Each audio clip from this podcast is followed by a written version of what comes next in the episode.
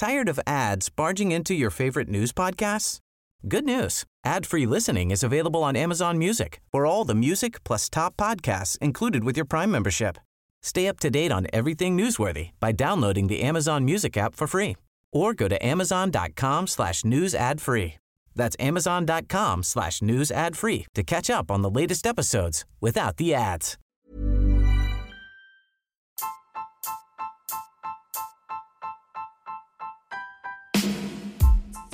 This podcast was brought to you by FXB University in partnership with Mr. Kryan Nikas based in East Africa.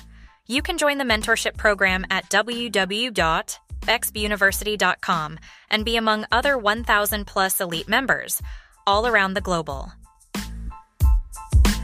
Uh, una cha kuongeza Mr. Mlisal? Uh, kitu cha kuongezea tu ni kwamba uh, hata ukienda kujifunza sehemu strategy takiwa ujifunze katika namna ambayo sio kukopipesti mtu anafanya nini na uje ufanye the same rather Mm. ni kuangalia mtu anafanya nini uh, uelewe uelewe the psychology behind anachokifanya then uone wewe utafanya nini ukitrai kucopy-paste kila kitu inaweza ikakuia vigumu kidogo kwa sababu soko ni linabadilika kila siku na mtu takiwa una adapt. Kwao kama ni mtu wa kukopi kuadapt kidogo inakuwa ni ngumu. Inakuwa kila mara inabidi uende ukakopi ili sasa uje uhamishie kwako. Aa, lakini pia kitu kingine ni kwamba tumegusia swala la risk management hapa. Unaweza Mm. traders uka traders kumi ukaweka pamoja ukawapa trading setup sawa ukawapa Mm. exit point entry point sawa lakini utakuja kushangaa namna gani wapo traders wana wana, wana, wana, wanapata profitability na wengine hawapati. Lakini pia kitu kingine ni kwamba wapo traders wengi sana ambao wana very low winning rates lakini wana very high profitability. Kwa hiyo watu wengi wamekuwa wakistruggle kwenye swala la, ku, la kupambana ili waweze kuwini trade zote lakini kiuhalisia best traders sio wanaowini trade zote bali wale ambao eidha watawin trades nyingi au watalose nyingi lakini at the end of the day watabecome profitable. Mm. sawa sawa. Ni kitu kizuri sana pia umejaribu kuongelea. Na um, Mr. visal kuna kitu hapa natakia nikuulize. Utashare pia. Upande wa psychology naweza nikaongelea emotions na vitu kama hivyo. Kwako wewe vile ambavyo una trade au trading style yako ama trading strategy ambayo unaitumia. Emotions unawezaje kuzihandle na lili life? Yani mazingira ya kawaida ya kila siku unavyoenda gym unavyofanya biashara zako za nje na trading.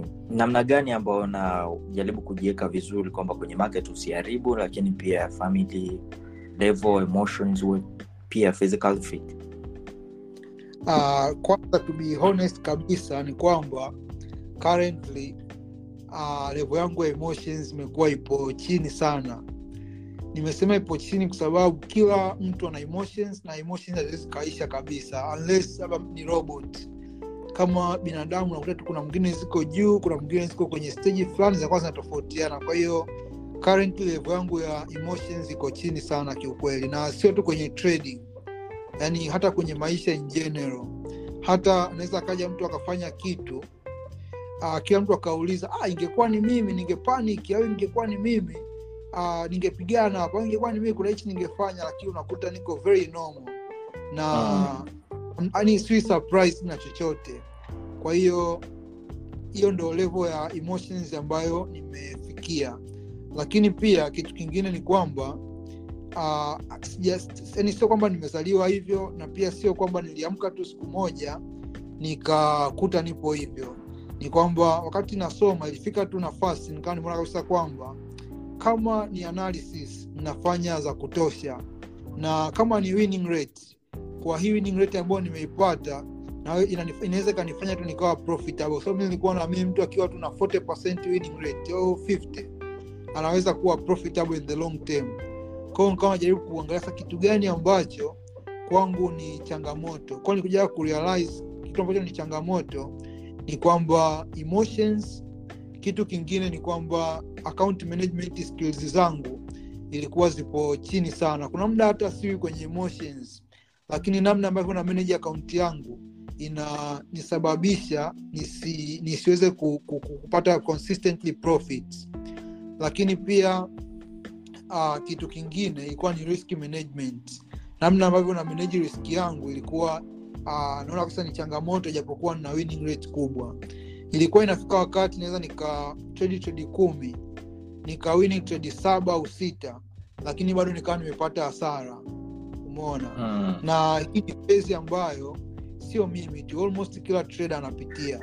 Kwa hiyo nikaanza sasa kutafuta kwamba namna gani nitaweza ku, kuimprove kuanzia psychologically mpaka kwenye vitu vingine. Changamoto kubwa ambayo nilikutana nayo ni kwamba ni karibia kila sehemu wanafundisha technical. Ila sehemu ambazo wanafundisha psychology ni sehemu chache sana hivi vitu vingine. Kwao kitu cha kwanza nilichomwaga kukifanya ni kujifunza saikolojia ya maisha ya kawaida na na, na, na, na sio saikolojia ya trading nikaamua kutafuta uh, course online ilikuwa diploma in psychology and understanding human behavior. Kwa hiyo niliamua kufanyaje kujikita kwenye kuisoma. Actually mtu ataweza akazitafuta hizi kozi. Nyingi zinakuaga ni very cheap dola hamsini sabini. Yani hamna ghali sana. Kwao nilijifunza nilijifunza later on nikajaa kupataga rafiki. Alikuwa am, amepata kozi ya psychology ambayo ni ya trading kabisa. Kwa hiyo alivyoniambia nami nikaenda kuitafuta na nikaweza kujifunza. Kitu kikubwa ambacho niliweza kujifunza ilikuwa si vitu vya kushangaza sana au vya kustaajabisha lakini ni vile vitu ambavyo watu wengi wanavifahamu na wanavitake for granted. Hawavichukulii us- userious lakini kuna vitu vingine pia ni vitu vidogo vidogo sana lakini unakuta ukivifanya vikawa na a very huge impact na pia mwanzo ndo ulikuwa lakini baada ya kuvifanya na kuanza kupata impact basi unajua mtu ukishaanza kuona matunda kuacha kitu inakuwa sio rahisi. Yeah, kweli. kwa hiyo tukija, ya, tukija kwenye kwenye mpangilio wa kawaida wa maisha kitu cha kwanza kabisa nilijitahidi as much as possible niwe na trade kwenye wakati ambao niko very calm. Nisiwe kwenye kwenye malumbano nisiwe kwenye namna yoyote ambayo akili yangu haijatulia. Na namna ya, ku, ya kumaintain hiyo calmness ilikuwa ni very simple. Ilikuwa ni kwamba nina ratiba ya vitu vya kuvifanya.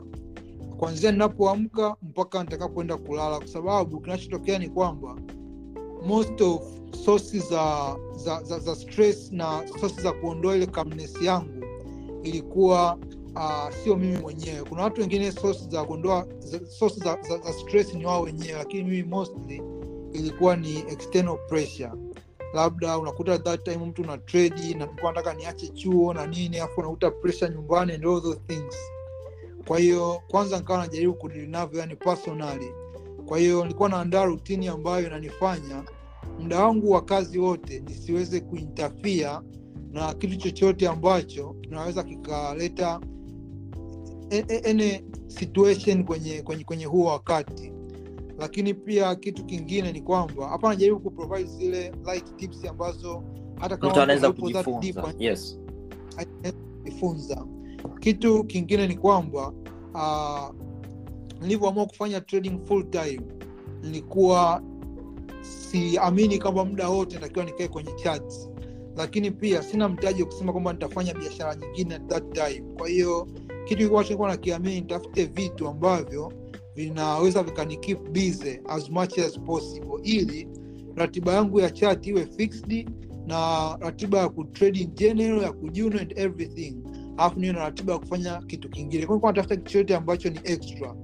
Uh, from that time nilianza kutafuta hobi hobi tofauti tofauti nilikuwa nazifikiria kuzifanya lakini kaja kuona gym ni the best thing kwa upande wangu. Kwa sababu uh, kubwa kwamba kwanza nitapata muda kama masaa mawili mpaka matatu ambayo nitakuwa out of charts lakini pia nitapata wengine wa kuconnect nao ambao hawafanyi trading hawajui ninachokifanya na tunaweza tukapata muda wa kushia mawili matatu kwa sababu trading ni very lonely jani kiasi kwamba ukiwa lonely kwenye maisha nako pia at the same time inaweza kuwa ni changamoto. Uh, lakini pia kitu kingine kufanya mazoezi somehow kuwa kunanifanya na kuwa na choka. Kwa hiyo ikinifanya na kuwa na choka msaada ulikuwa ni kwamba napitia magumu mengi. Kwa hiyo sipati muda kwamba usiku niamke nianze kuyawaza amna kwa hiyo hicho ni mojawapo ya kitu ambacho kilikuwa ni msaada sana. Mm, e, uh, what about uh, familia naweza nikasema nyumbani au mahusiano yana mchango gani kwenye trading psychology yako? Specific unapokuwa una perform na trading strategy? Uh, cha kwanza kabisa wakati wakati ndo niko kwenye steji ya kujitafuta na kupambana sana kitu ambacho nilikuwa nilikuwa naamini kwamba nyumbani sio kwamba wao wanatakiwa wawe wawe yani wawe ndio haki maamiki mi nachotaka kukifanya. Nilikuwa naamini tu kwamba kuna miaka nimeshafika miaka kumi na nane kumi na tisa yani nikishafika hapo nkapita basi mi ndo ninaweza kuamua maisha yangu. Nimesema hiyo kwa sababu watu wengi wanakuambia mimi mama wangu ananikataza kufanya forex au baba hataki nifanye forex. Lakini the same time mtu anasema hivyo ni mtu ambaye ana mahusiano unakuta matano sita yamevunjika au matano sita yupo nayo na ukimuuliza okay haya mahusiano ambayo unayo babako anakuruhusu? Anakuambia hapana. Lakini what, kwa, nini when it comes to business unataka mpaka akupe go on? Kwao ni from long time ni kwamba ni mimi sio mtu mwingine yoyote kwamba mpaka aniruhusu afanyeje hivyo. Uh, lakini pia kitu kingine nilifanya jitihada ya kuweza kuwaelewesha kwamba ni kitu gani nakifanya ni kitu gani niko na plani ya kukifanya. Walikuwa waelewa kabisa. Ila changamoto ni kwamba mtu kuwa mwelewa haimaanishi kwamba atakuwa yupo redi kuinvesti kwenye hicho kitu. Mm. ni kwamba it is fine fanya lakini uh, sio kwamba mimi ndio am the one to finance it. Kwa sababu anakuwa tu hana na kitu chenyewe. Uh, lakini pia mzazi kutokuwa na imani na kitu mimi sikuchukulia in negative way kwa sababu naamini kabisa kwamba mzazi wangu ni mtu ambaye ukimwambia kitu anaenda kufanya research. Kwa hiyo alikuja akaniambia kwamba hiyo biashara unaoniambia unafanya mbona naona kama zaidi ya asilimia tisini nane wanasema huwa wanapoteza. Alafu ndo biashara nataka kuifanya. Mbona ipo vitu vingi tunaweza ukafanya. Umeona? Kwa hiyo sikuichukua negative way kwa sababu naweza nishakwambia kisa kwamba nimefanya research nimeona kabisa kwamba watu wengi wanapoteza au karibia watu wote. Kwa hiyo siwezi kusapoti hichi kitu ambacho watu karibia kwa sababu asilimia tisini kama watu wote tu. Walikuwa wananiambia kitu. Yes. Ah, hiyo uh, kwa upande wa familia ilikuwa hivyo lakini pia kitu nachokuwa nakiamini personal ni kwamba nilikuwa najua tu nikiweza kupata matokeo basi itakuwa ni rahisi sana kuweza kuaminika na na, na, na, na pia kitu ambacho kilileta ukinzani mkubwa sana ni pale ambapo wameshakubali nifanye nachokifanya lakini hata kama watu nisapoti wamekubali lakini ukinzani mkubwa umekuja pale ambapo nataka niache chuo ili nifanye. Kwa hiyo hapo ndo kidogo ilikuwa changamoto na idea ya kuacha chuo actually nilikuwa nimeipata muda mrefu lakini plani yangu ilikuwa ni kuimplement pale ambapo nimeshaanza kuona profitability na consistency kwa hiyo hata baada ya kuona profitability walikuwa wanaamini kwamba ah, hizo pesa zinaweza zisiwe consistently bado hizo sio za muda mrefu kwa hiyo sio kitu cha kufanya uache chuo Mm. tena kama nilivyosema hapo mwanzo mi ni mtu ambaye nilikuwa naamini kwamba anatakiwa nitulize kichwa nifanye maamuzi yangu kuhusu maisha yangu kiusahihi. Japo pia at the same time naamini kwamba hamna mzazi anayemtakia mtoto wake mabaya. Kwa hiyo pia wao wako kwenye nafasi ya kutaka kuniona na nafanya vitu ambavyo vinatija. Kwa hiyo hawakuwa wrong. Lakini pia kuhusiana na, na, na, na swala la mahusiano actually uh, sikuwa kwenye steji ambayo tunapata changamoto kwenye mahusiano hata ni stress na nini. Lakini pia uh, lakini pia uh, ni kwamba kama mtu yuko kwenye kujitafuta naweza nikamwambia mahusiano ni kitu cha msingi kikiwa kipo stable. Lakini kama hayapo stable na kushauri ufocus kwenye kujitafuta kwa sababu kuna a lot of stress ukishakuwa nazo hawezi kuperform vizuri sokoni. Kweli. E, kwa hiyo unaweza ukapambana na chati technicals nini lakini kumbe shida haipo huko. Ni kwamba asubuhi tu unaamka na lawama stress nini. Ah, hivyo una- unashindwa kuperform unashindwa kutuliza akili. Lakini ukipata uh, partner ambayo ni supportive na nini basi inaweza ikawa ni a very great weapon ya kufanya uweze kupata matokeo chanya. Sawa sawa. Um, ya nashukuru sana pia kwa na pia ongela kwa sababu swala la psychology wengi inawezekana akawa na strategy nzuri kabisa ambayo ina ma, ma, mafanikio makubwa kwa upande mwingine afu anakuja kuharibu kupitia hizi emotions. Kwa hiyo psychology ni kitu ambacho ukiweza kumaster ukiweza kukiwin inakuwa tayari almost umesha win kwenye hii biashara kwa sababu ina sehemu ambao kunahusisha na emotions sehemu ambao kunahusisha na emotions psychological part naweza nikasema. Kwa sababu kuna wakati nadhani nilisoma kitabu kimoja. Yes. Uh, before ujaenda ni kwamba uh, naomba niongezee hichi kingine kwamba watu wengi wapo na ile willingness ya kuweza kuwin lakini unakuta what matters most unakuta sio ile willingness. Sababu willingness kila mtu anayo. Kwa hiyo Mhm. kitu master kina, kina, kina mata ni ile uh, readiness na willingness ya kuweza kuprepare kuwin kwa hiyo tukija kwenye upande wa psychology ni pati ngumu sana ku, e- even kuliko technicals. Kwa hiyo mtu anatakiwa uwekeze nguvu yako kwelikweli na nguvu kubwa sio tukuwekeza kwenye kusoma vitu lakini pia uwekeze nguvu kubwa kwenye kufanya implementation.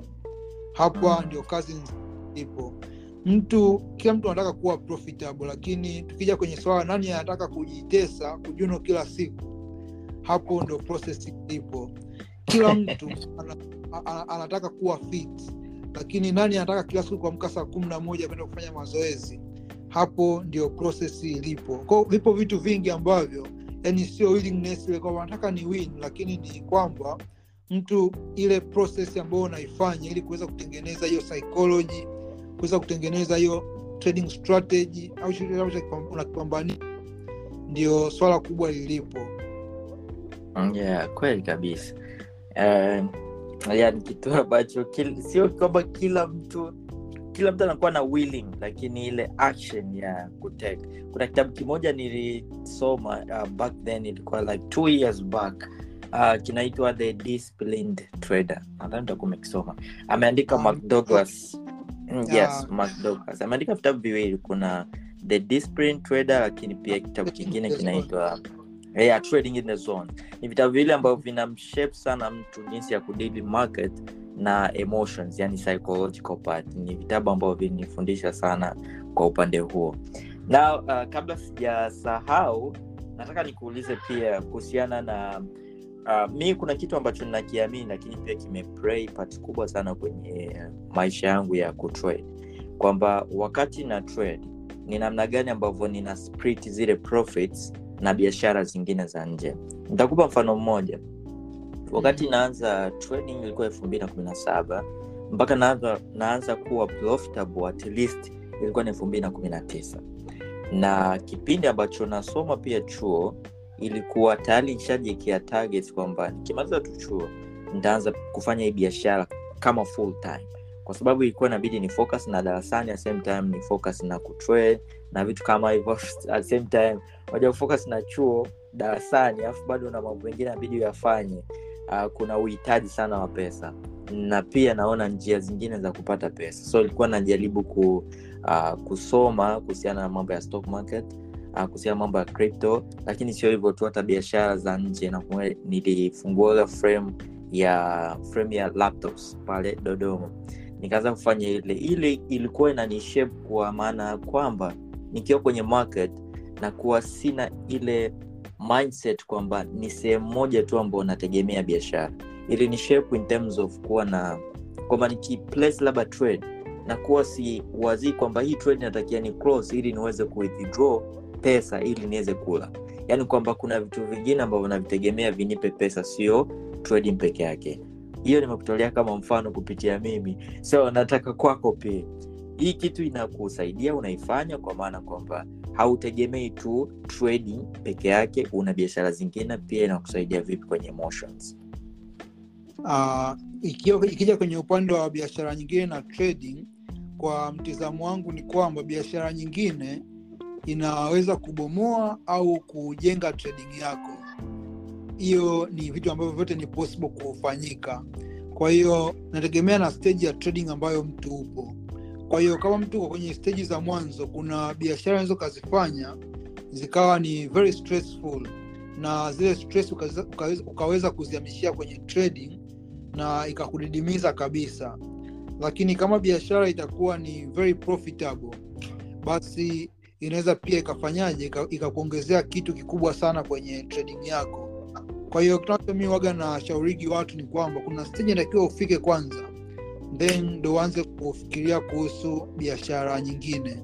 Kwa hiyo for my side mwanzo wakati ndo naanza kuwa profitable sikukimbilia kwenye biashara nyingine.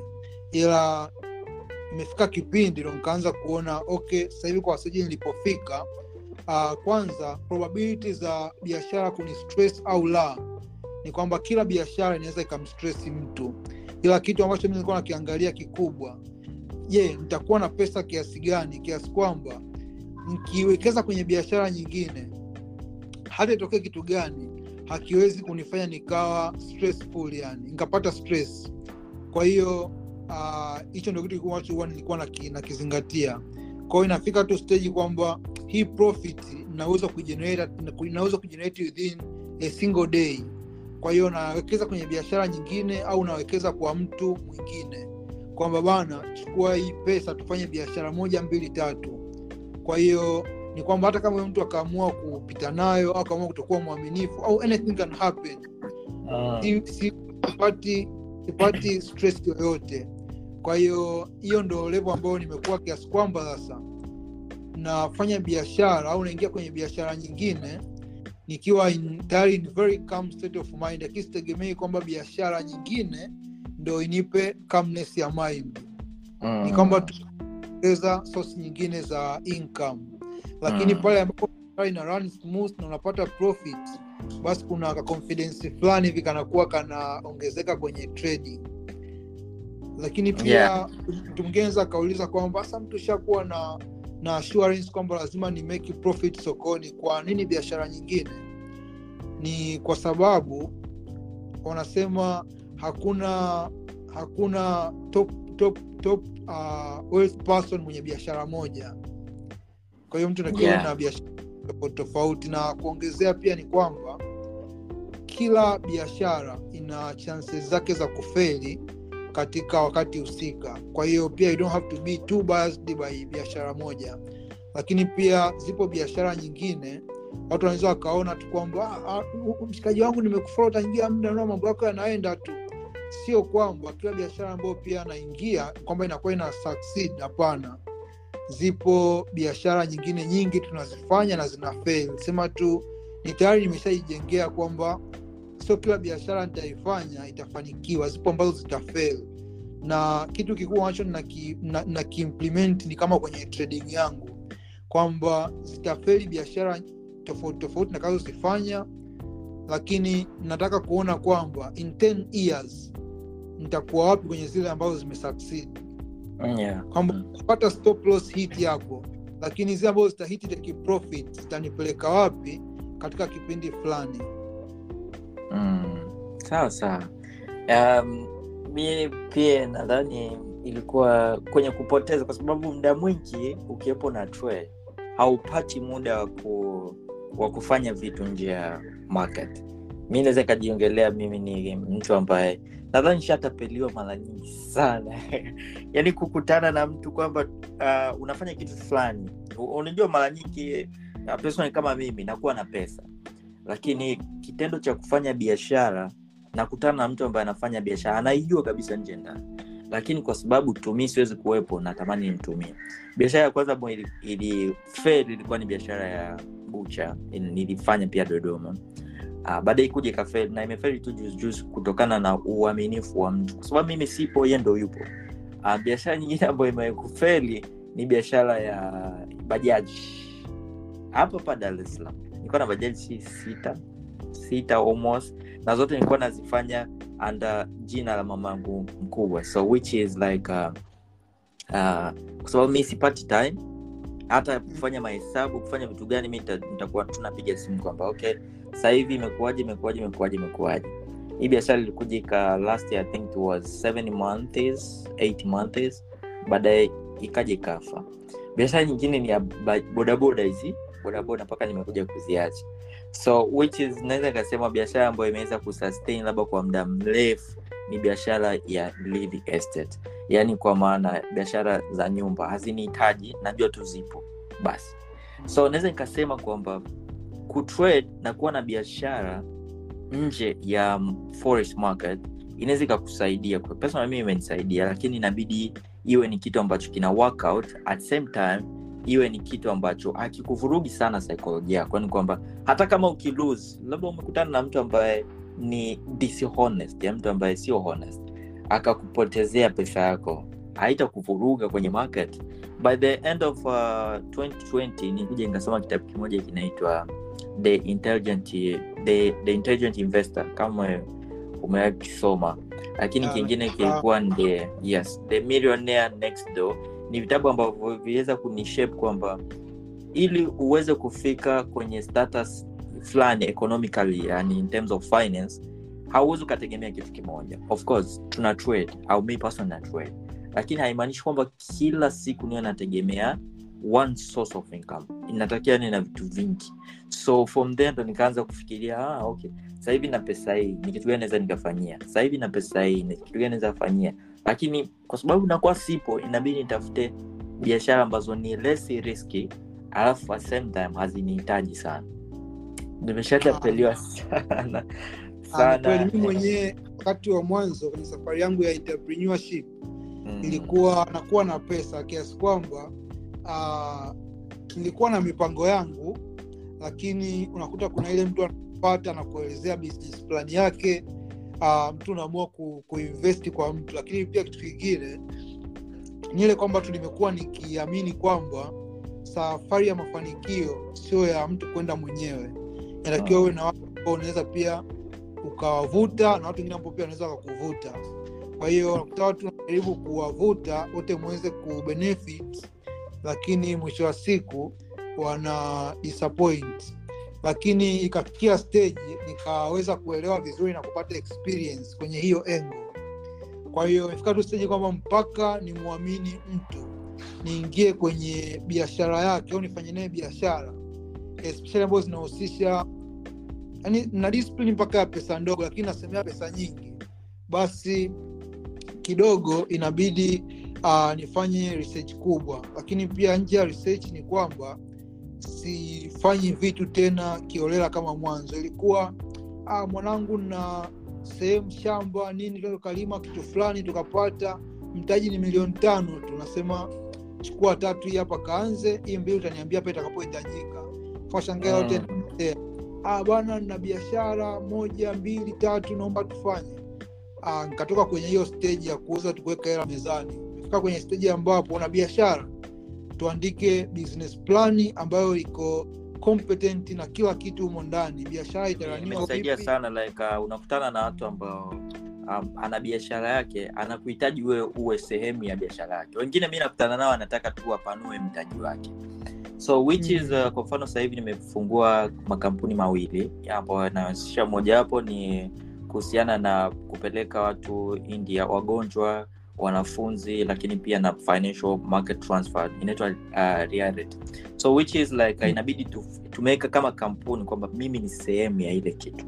Lakini pia Mm. sio hivyo tu. Yaani kwamba ukitaka kufanya biashara we ambao haikuhitaji sana kwa maana ya we kuwepo fungueni kampuni lakini pia kuwepo na na zile due diligence ama kwamba makubaliano kisheria na kama mkataba. Kwamba bana mi nimeweka nguvu yangu hii we umeweka nguvu yako hii biashara italani hivi lakini hatuwaombei iharibike au ife. Lakini hichi kama ikitokea kila mtu anajua ni sehemu zipi atafanyaje atashare. Mhm. biashara nzuri sana za namna hiyo sio kama hii za ushikaji. Uh, biashara za ushikaji kidogo ni ngumu. Mimi personally sio tu kwenye hizo biashara za nje hata tu huku kwenye trading and everything hata intelligence tunafanya kazi katika mifumo hiyo kwamba sile kwamba we ni mwanangu njo tu njo njo hapa nikupe akaunti utakuwa una trade. Hapana ni kwamba tunafanya vipi mambo yanakuaje and everything inakuwa in details kabisa. Kiasi kwamba mnakuwa mna mipaka mnakuwa uh, mna kila namna kwamba mi siwezi tu nikaamka leo asubuhi nikasema kwamba naingia kwenye akaunti sio kwangu personal ya, ya ambayo ya intelligence. Alafu naweka uh, riski asilimia tano. Yani siwezi kufanya hivyo kwa sababu ni makubaliano yani ambayo yapo Mm. kabisa. E, lakini pia hichi ni kitu ambacho na washauri pia hata watu wengine wafanye mara nyingi tu kwamba uh, endesha biashara yako kama ni trading. Actually ni ngumu kufanya mwanzoni kuna sehemu ikifika iendeshe kama biashara au kama taasisi kabisa kwamba hata kama uko mwenyewe lakini uwe na zile rules na sheria kabisa ambazo zitakuwa zina kugaidi kwenye biashara kwa sababu uh, watu wengi emotions zao zina rise na kufall kiasi Mm. kwamba mtu anaweza kaamka tu siku akakuta risk appetite yake ipo kubwa kwa hiyo kama ni mtu ambaye anafanya maamuzi bila kuzingatia sheria yoyote chochote anaweza akateki risk anajikuta ametengeneza profit miezi miwili mitatu mitano au ame- ame- amelinda kapito yake kwa muda mrefu. Afu anakuja kufanya maamuzi ambayo si mazuri ndani ya masaa machache. Yeah. ndo anaanza kulaumu. Sawa sawa Uh, mi nakushukuru sana Mr. Amdisal kwa muda wako. Tumebakiza kama dakika tano hivi, kwa hiyo hizi dakika nataka tuzitumie hapa kwenye fun questions. Nitakuuliza tu maswali ambayo ni fani, inaweza ikawa ni Mm. ndani ya market au nje ya market ama kwenye real life ama social. Ah, ni Sijui sawa tayari? kabisa.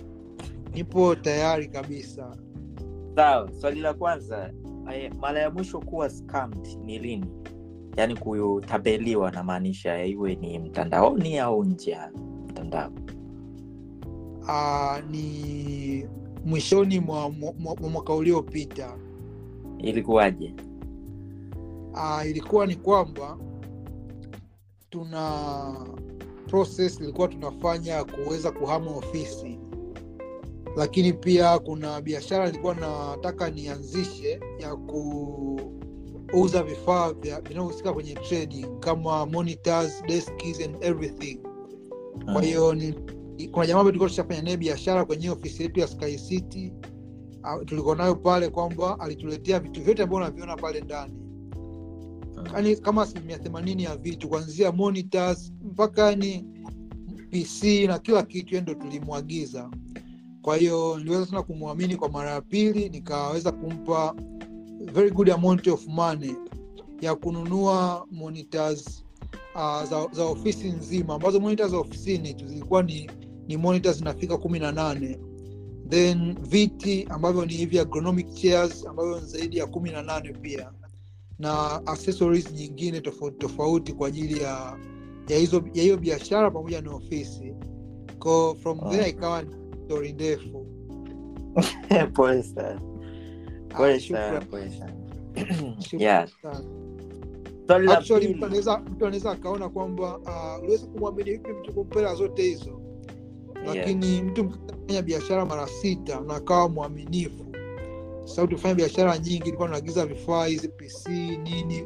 Na sio vifaa vya laki mbili au laki tano hela nyingi na anaweza kudeliver on time basi unakuta kuna uaminifu unajengeka Mm, sawa.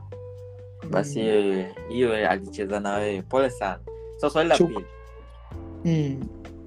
momenti gani ambayo umewahi kuwa nayo muda ambao umepress uh, trade accidental Mm.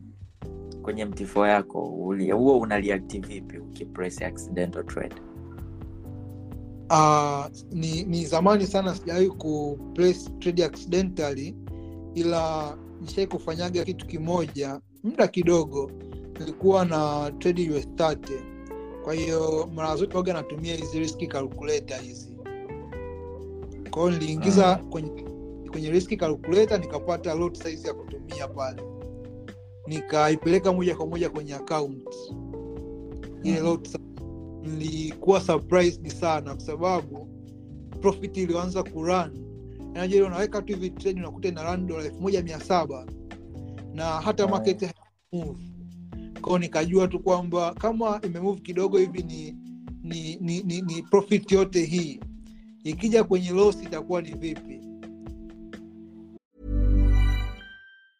As a person with a very deep voice, I'm hired all the time for advertising campaigns. But a deep voice doesn't sell B2B, and advertising on the wrong platform doesn't sell B2B either. That's why, if you're a B2B marketer, you should use LinkedIn ads. LinkedIn has the targeting capabilities to help you reach the world's largest professional audience. That's right, over 70 million decision makers all in one place. All the big wigs, then medium wigs, also small wigs who are on the path to becoming big wigs. Okay, that's enough about wigs. LinkedIn ads allows you to focus on getting your B2B message to the right people. So, does that mean you should use ads on LinkedIn instead of hiring me, the man with the deepest voice in the world? Yes. Yes, it does. Get started today and see why LinkedIn is the place to be to be. We'll even give you a $100 credit on your next campaign. Go to linkedin.com slash results to claim your credit. That's linkedin.com slash results. Terms and conditions apply. Tired of ads barging into your favorite news podcasts? Good news. Ad-free listening is available on Amazon Music for all the music plus top podcasts included with your Prime membership. Stay up to date on everything newsworthy by downloading the Amazon Music app for free or go to amazon.com slash news ad free. That's amazon.com slash news ad free to catch up on the latest episodes without the ads. na amount ambayo nilikuwa nimeriski yani for just a very small move imepatikana faida zaidi ya mont ambayo nilikuwa nimeriski. Yani unajua ile kama uh, una expect market ikimove one ratio 3 ndio upate faida Ah. fulani. Naipata hiyo faida ulivyoweka tu oda na market haijamove hata one ratio 1 kwa hiyo nilichokifanya nilifunga tu kwanza ile trade alafu nirudi kuangalia what is wrong with this calculation kwa uka close kwenye faida. E, nika close kwenye faida. Sawa sawa so e, moment ya ambayo ulipata haijawai kujirudia tena. Ah, haijawai kujirudia tena. Ndo nilikuja kugundua kwamba uh, actually tumekuja kupata a very big understanding about this matter. Hichi kipindi ambacho tume tumekuwa tukidevelop features za intelligence FX app. Mojawapo ya feature ambayo tuna tunaileta kwenye hii vision mpya ambayo tutaitoa this month ni pips calculator kwa hiyo Yeah, yani. E, kwa hiyo kitu ambacho nimekuja kurealize ni kwamba sasa nimekuja kuelewa hii kipindi tuna develop ni kwamba kila pair inakuwa ina value zake.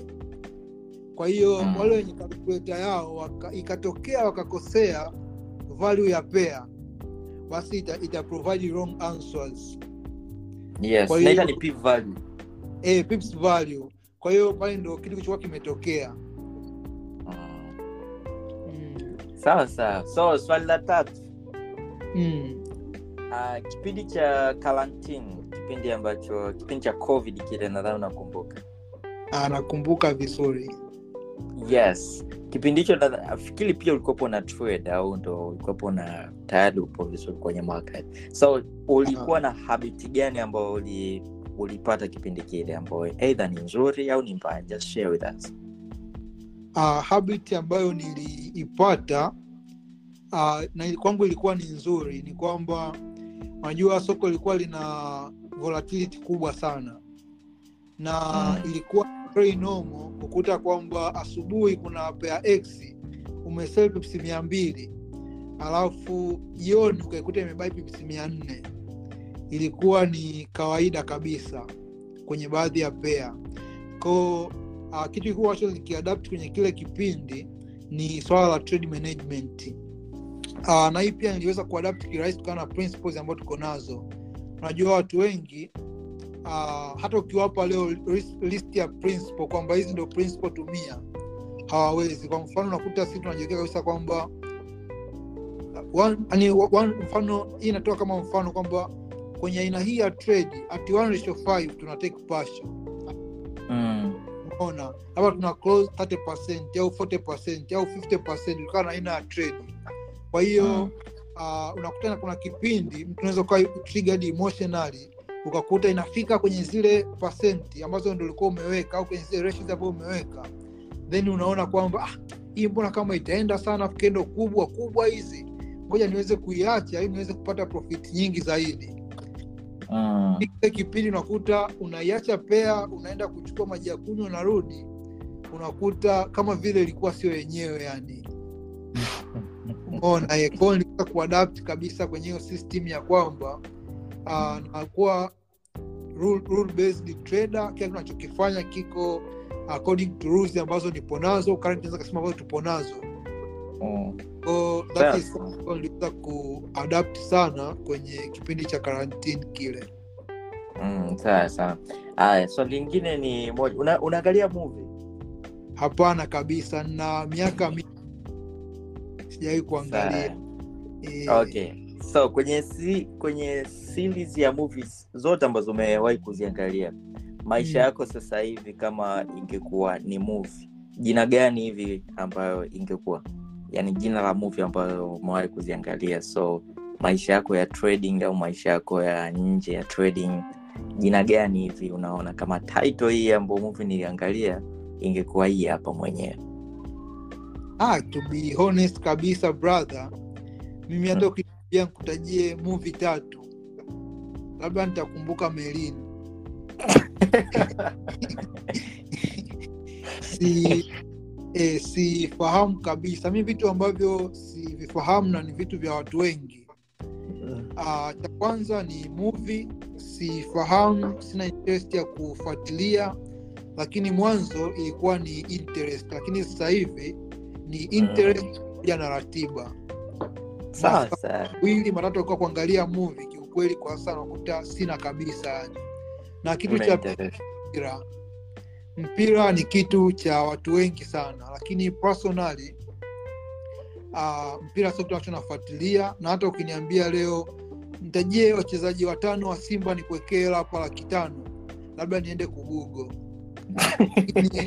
otherwise siwezi kuwataja lakini pia kitu kingine hivi vitu vyote ni vitu ambavyo watu wengi wana adapti kutoka kwenye mazingira ambayo wameyakuta unajua mtu kama mimi to be honest nimekulia kwenye familia ambayo mpaka naenda shule namaliza mpaka nafika form 3 kama sijakosea. Form 3 form 4 sijawahi kuona tv nyumbani. Kwa hiyo- hiyo habit ambayo labda nimekuwa nayo. Kwao nkija kuanza kuforce kuadapti ukubwani sometimes inaniwia vigumu. Lakini pia kitu cha pili ni kwamba uh, vitu kama mpira na nini ni kila sehemu vipo. Ila personally waga vitu vyote ambavyo ninavifanya sasa hivi huwa nakaa na pima kwamba ni faida zipi ambazo nitazipata nikispendi dakika zangu tisini kwenda kuangalia mpira. Alafu kuna alternative gani? Naweza nikatumia hizi dakika tisini na nitapata pia faida gani? Kwa hiyo Mm, kionaga mtu anashangilia na nini nasema "Oh, it is cool uh, na siwezi kushangaa au kuona kama anafanya kitu cha ajabu. Lakini Mm. lakini sipo ene yani sina any kind of attachment kwenye swala la mpira au swala la muvi kabisa. Sasa. Haya ah, hilo tunaachana nalo. So swali lingine ni kwamba of course uh, unaweza ukashea kitabu ambacho kilikubadilisha mindset towards money. Uh, kitabu ambacho uh, kilini- kilinibadilisha toward money mm. viko vitabu vingi lakini kitabu mainly ni kitabu kimoja ambacho nimewahi hata kukishare. Na hata kwenye application tumekiweka pale nimeingia kwenye application kuangalia. Ah, okay.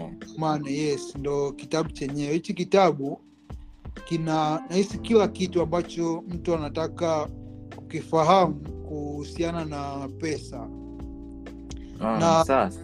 nilikifahamu hichi kitabu ni wakati ambao nilikuwa tu nimesema let me do my research kuhusiana na pesa. Kwa hiyo nikaingia google nikasachi vitabu ambavyo vinaelezea pesa mambo ya pesa pesa na baadhi ya courses ambazo zinaelezea mambo ya pesa management inapatikana vipi hivyo na nikifahamu na na- na- na- na- natabia kufanyika kitu kimoja.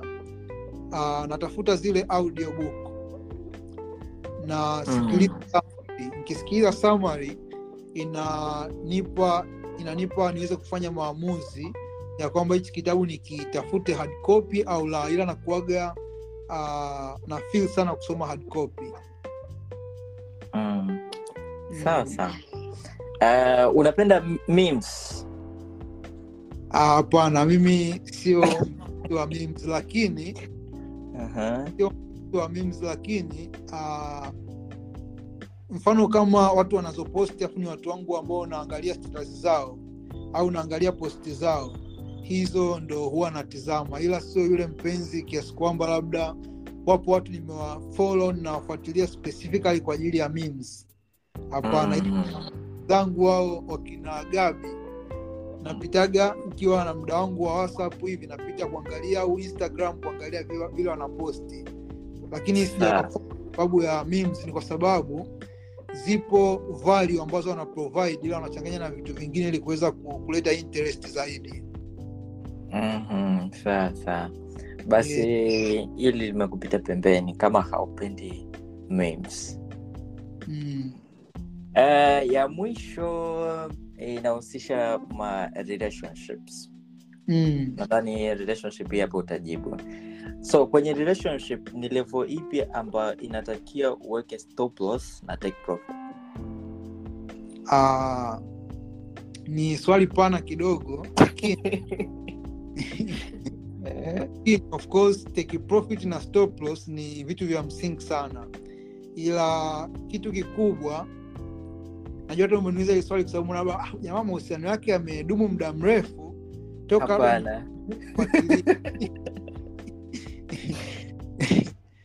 Ah, na, na, na, kama niko namna hiyo pia naweza nikajibu katika namna mbili tofauti. Namna ya kwanza uh, ni kwamba of course mi goli yangu uh, from the beginning ilikuwa sio kuwa na mahusiano mengi kwa wakati mmoja au kuwa na mahusiano ambayo mara kwa mara anaweza kuyabadili. Nilikuwa naamini kisa toka toka nipo shule sababu mahusiano nimepata shule. Kwao nilikuwa naamini toka nipo kama kitu ambacho hakitanifanya niwe kwenye focus nzuri lakini nilikuwa kwamba sio kitu kizuri long term. Kwa hiyo kwenye kwenda kutafuta sasa kwamba okay yupi ni husiane naye nilikuwa tayari nimeshaweka hapo stop loss na take profit. Kwamba nilikuwa na criteria full za mtu ambaye naona kabisa kwamba huyu naweza nikaishi nika, nika naye. Ko nilikuwa na criteria. Ko sikuwa na ile kwamba labda nifanye trial and errors. Na mojawapo ya, ya, ya, criteria ni kwamba actually naangalia mtu kwanza mstaarabu na mtu ambaye sio tu kuhusu mimi anaweza akakea pia hata yani najua kuna ile lavu ambayo mtu anakuonyesha wewe kwa sababu labda ni kwa sababu ni mtu fulani kwa sababu amekupenda lakini kuna ile kwamba mtu automatic ni mtu ambaye ana ana upendo yani kwa mtu yoyote. Mm. hivyo lakini pia nikuwa natizama mtu ambaye hatokuwa anani stress kwenye kwenye, kwenye, kwenye vitu. Vitu ambavyo vina stress kwenye mahusiano kwamba hivyo. Na kila mtu pia anakuwa na vitu vyake. Kwa kwa mfano mimi tafuta mtu ambaye kwa asilimia kubwa ametulia. Mm. Ya lakini kitu kingine uh, ni kwamba watu wengi pia wanariletishaga financial situation pamoja na mahusiano. Ila Yes. mi haikuwa ni kitu ambacho from the beginning na kihusisha kwamba ah, labda uh, kiingia kwenye mahusiano nitampa kitu gani? Mi nilikuwa siamini kwamba i have to pay to get mahusiano. Ila nilikuwa naamini tu kwamba nikipata mtu ambaye nitampenda nikiwa nacho cha kuwa nacho nitaweza kushare lakini isipokuwa nacho pia it is fine. Ila sio kwamba i have to pay uh, for, for, for anything yani. Uh, lakini tukija kwenye, kwenye upande wa pili wa kujibu hili swali ni kwamba tukija kwenye swala la stop loss hapa sio mahusiano tu haya ambayo tunayaongelea. Hata mahusiano na marafiki ndugu jamaa na kila mtu ambaye nina associate naye yapo hivi kwamba na malengo yangu. Kwa hiyo mtu yoyote ambaye atakuwa ni kikwazo cha mimi kutimiza hayo malengo basi nitamcut off bila kuzingatia huyo mtu ni nani. Hmm, mtu yoyote ambaye uh, nitaona kabisa kwamba huyu sio healthy kwa, kwa, kwa, kwa malengo yangu bila kuzingatia huyo mtu ni nani nitamweka pembeni na pia kwenye hii ni kwamba hata nikichagua marafiki pia kuna namna nakuwa naangalia. Hawezi ukakuta niko na napata rafiki randomly tu mpaka nikiamua kwamba wewe utakuwa ni rafiki yangu na kuwa nimeshachambua wewe utakuwa na rol gani kwenye maisha yangu na mi nitakuwa na rol gani kwenye maisha yako. Na hata na baadhi ya washikaji zangu tumekuwa na hiyo principle moja wote uh, wengine ni community member wengine ni washikaji ambao nimekutana nao kwenye maisha ba husiana na biashara ya forex. Niki, ni, wakinikuta mfano niko na rafiki labda wamenikuta nipo na client uh, wana, wana, wana, ukiondoka wananiuliza kwa umenitambulisha client, huyu rafiki yako kwenye nini? Kwamba ili tuwe marafiki lazima tuwe tuna kitu ambacho tuna share. Haiwezi Yeah, sure. kawa ni urafiki tu. Kwa hiyo hata nikirudi kwenye mahusiano ni kwamba uh, vipo vitu ambavyo mtu mnakuwa mna shea na mnaona kwamba hivi vitu vitaweza kutupeleka kwenye malengo yetu fulani. Kwa hiyo hiyo ndo stop loss kubwa. Stop loss kubwa ni malengo na mafanikio kwa sababu naamini kwamba kuna vitu mtu ukivipata unaweza ukaachieve vingine. Kwa hiyo Yeah, sure. ah, siwezi nikajaribu kuachieve urafiki wetu ufikie kwenye peak ili nipoteze malengo yangu. Kwa sababu uh, urafiki ni ngumu sana kunifikisha kwenye malengo lakini malengo ni rahisi sana kupata ule urafiki udugu. Mm. e. sawa sawa. Umejibu vizuri maswali maswali yetu. Ni fun, just fun questions. Kwa hiyo Ah, uh, tutakuwa tunamaliza.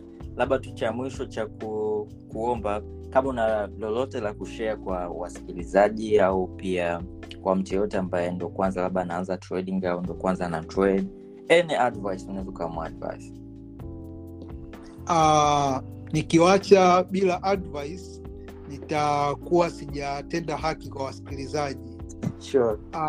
kwanza nipo very very grateful kwa kualikwa kwenye hii podcast tena mm, nipo thank you.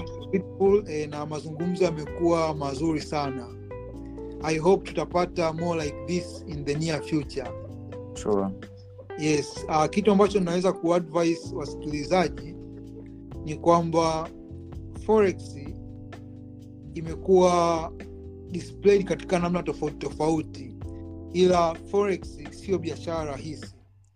Lakini pia sio forex tu hakuna biashara rahisi yaani kitu kishaitwa biashara. Hamna biashara rahisi na biashara zingekuwa ni rahisi ingekuwa watu kila mtu kila sehemu ana, ana, ana pesa mali amefanikiwa. Hivyo lakini unaona waliofanikiwa ni wachache kwa sababu sio kitu rahisi. Only strong people wanaweza kusurvive kwa hiyo ukishaona hivyo lazima mtu uwe conscious kuwa conscious kujua what it takes kuwa successful kwenye kile unachokifanya. Kwa hiyo ukiwa mtu unaona kwamba wewe unafanya tu haupati muda wa kujitathmini kitu gani kinatakiwa haupati muda wa kutake things into action basi ujue kabisa kwamba itakuchukua muda mrefu sana.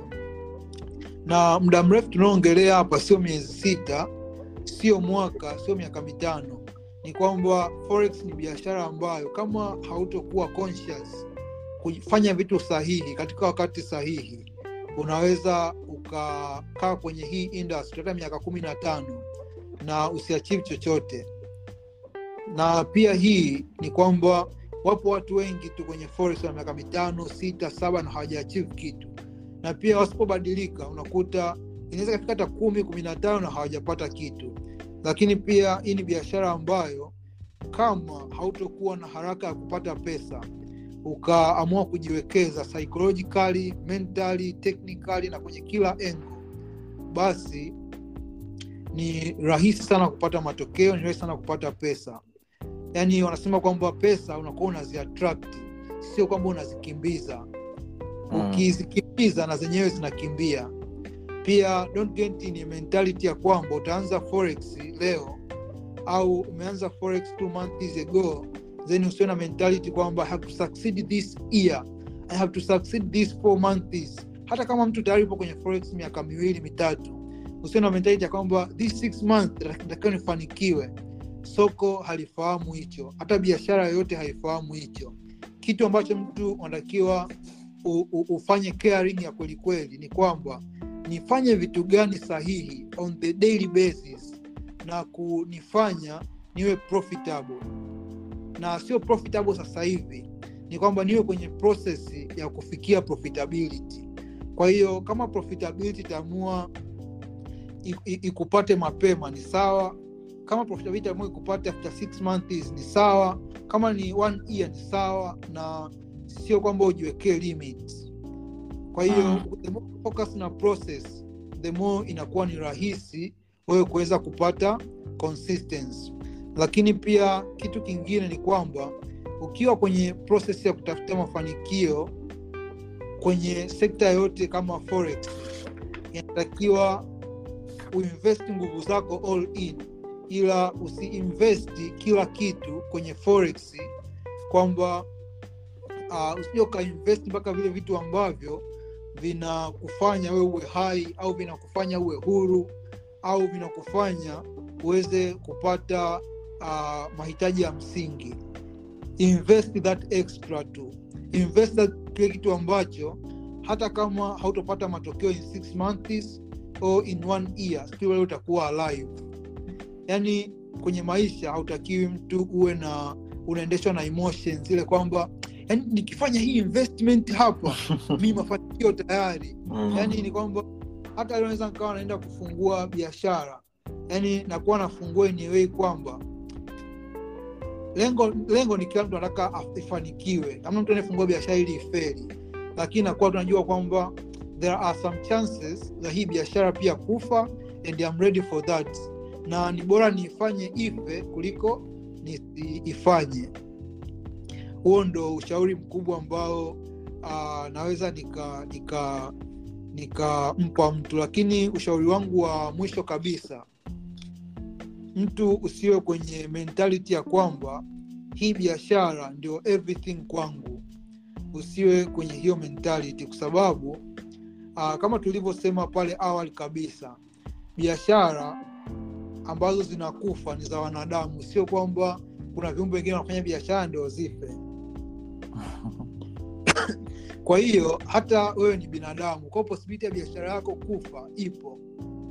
Na hiyo biashara ambayo unaona ipo mtu x anaifanya na kuwa profitable sio kwamba ni garantii na wewe ukiifanya utakuwa profitable kwa hiyo kuwa kwenye state of mind ya kwamba unafanya vitu tofauti tofauti katika wakati sahihi. Mkiwa anamaanisha kwamba mtu unaweza ikawa ni forex trader mzuri au una plan ya kuja kuwa forex trader mzuri. Zipo biashara nyingi unaweza ukazifanya au zipo skills nyingi unaweza uka- uka- ukawa competent bila hata kutoka kwenye hiyo skrini yako. Unaweza ukajifunza video editing na ikawa unafanya masaa yako kadhaa forex masaa mengine unafanya video editing. Unaweza ukajifunza graphics unaweza ukajifunza copywriting unaweza ukajifunza marketing. Mm. na skills selling na skills nyingine nyingi sana. Tatizo Mm. kubwa mpaka fanya hivyo ni ile mentality ya watu wameaminishwa kwamba full time trading ni kuangalia chati masaa ishiri na nne. Mm. lakini hivyo niko full time na kuna siku na spend only two hours only six hours only four hours na muda mwingine yote nafanya vitu vingine. Kwa hiyo that is all. Yani so mtu wis kwamba as long as mi najitambulisha kama forex trader au mi ni forex trader natakiwa niseme nafanya forex yani usiwe that status driven kuwa mtu ambaye haweki mayai yote kwenye basketi moja unajifunza vitu tofauti tofauti katika nyakati tofauti tofauti. Mtu aweza akasema ah, we unajifunza nini? Mbona tunakuona kila siku ni forex? Inavyokuwa ni kwamba mimi ndo nachagua ni kuonyesha kitu gani katika wakati gani. Kwa hiyo sio tuone mimi nafanya forex po vitu vingi ambavyo unakuta tunavifanya na hivyo vitu hatuviweki wazi.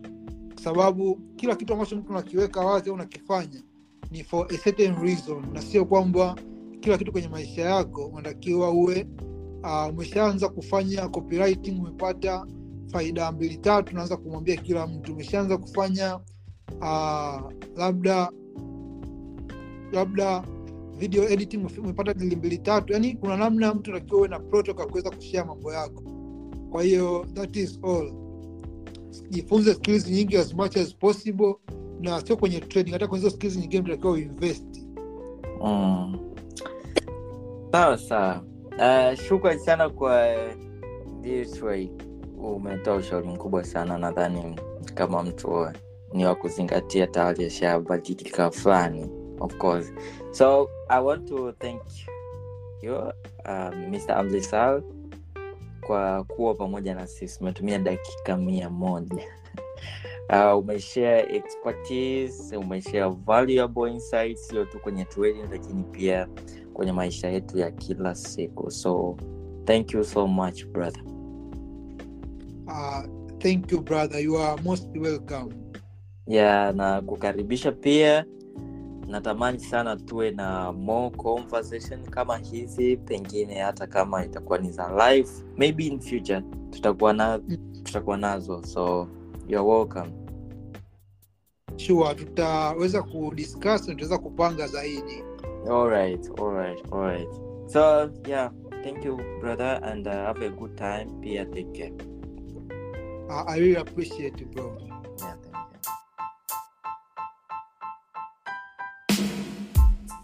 Hello, family. Thank you for tuning in FSB Podcast, where we make finance trading simple, accessible, and enlightening. Of course, don't hesitate to share your thoughts about this podcast through this WhatsApp number and bio. You have to start with plus 255 746 410 596. Narudia tena. Plus 255 746 410596 hii hapa ni whatsapp number ambao unaweza ukashare your thoughts about this podcast. Tutumie voice notes ambayo inaweza ikawa featured into the next podcast. Tupe review hapa hapa kwenye sehemu ambayo unasikiliza hii podcast. Kama itakuwa ni apple podcast spotify or wherever you listen your podcast just give us the review or the comments if you think this might be your favorite podcast. Yes, until next time, stay patient, work hard but smart. And remember, the art of patience is the bridge between time and success. Guys, family, join us in our next episode. Thank you and see you.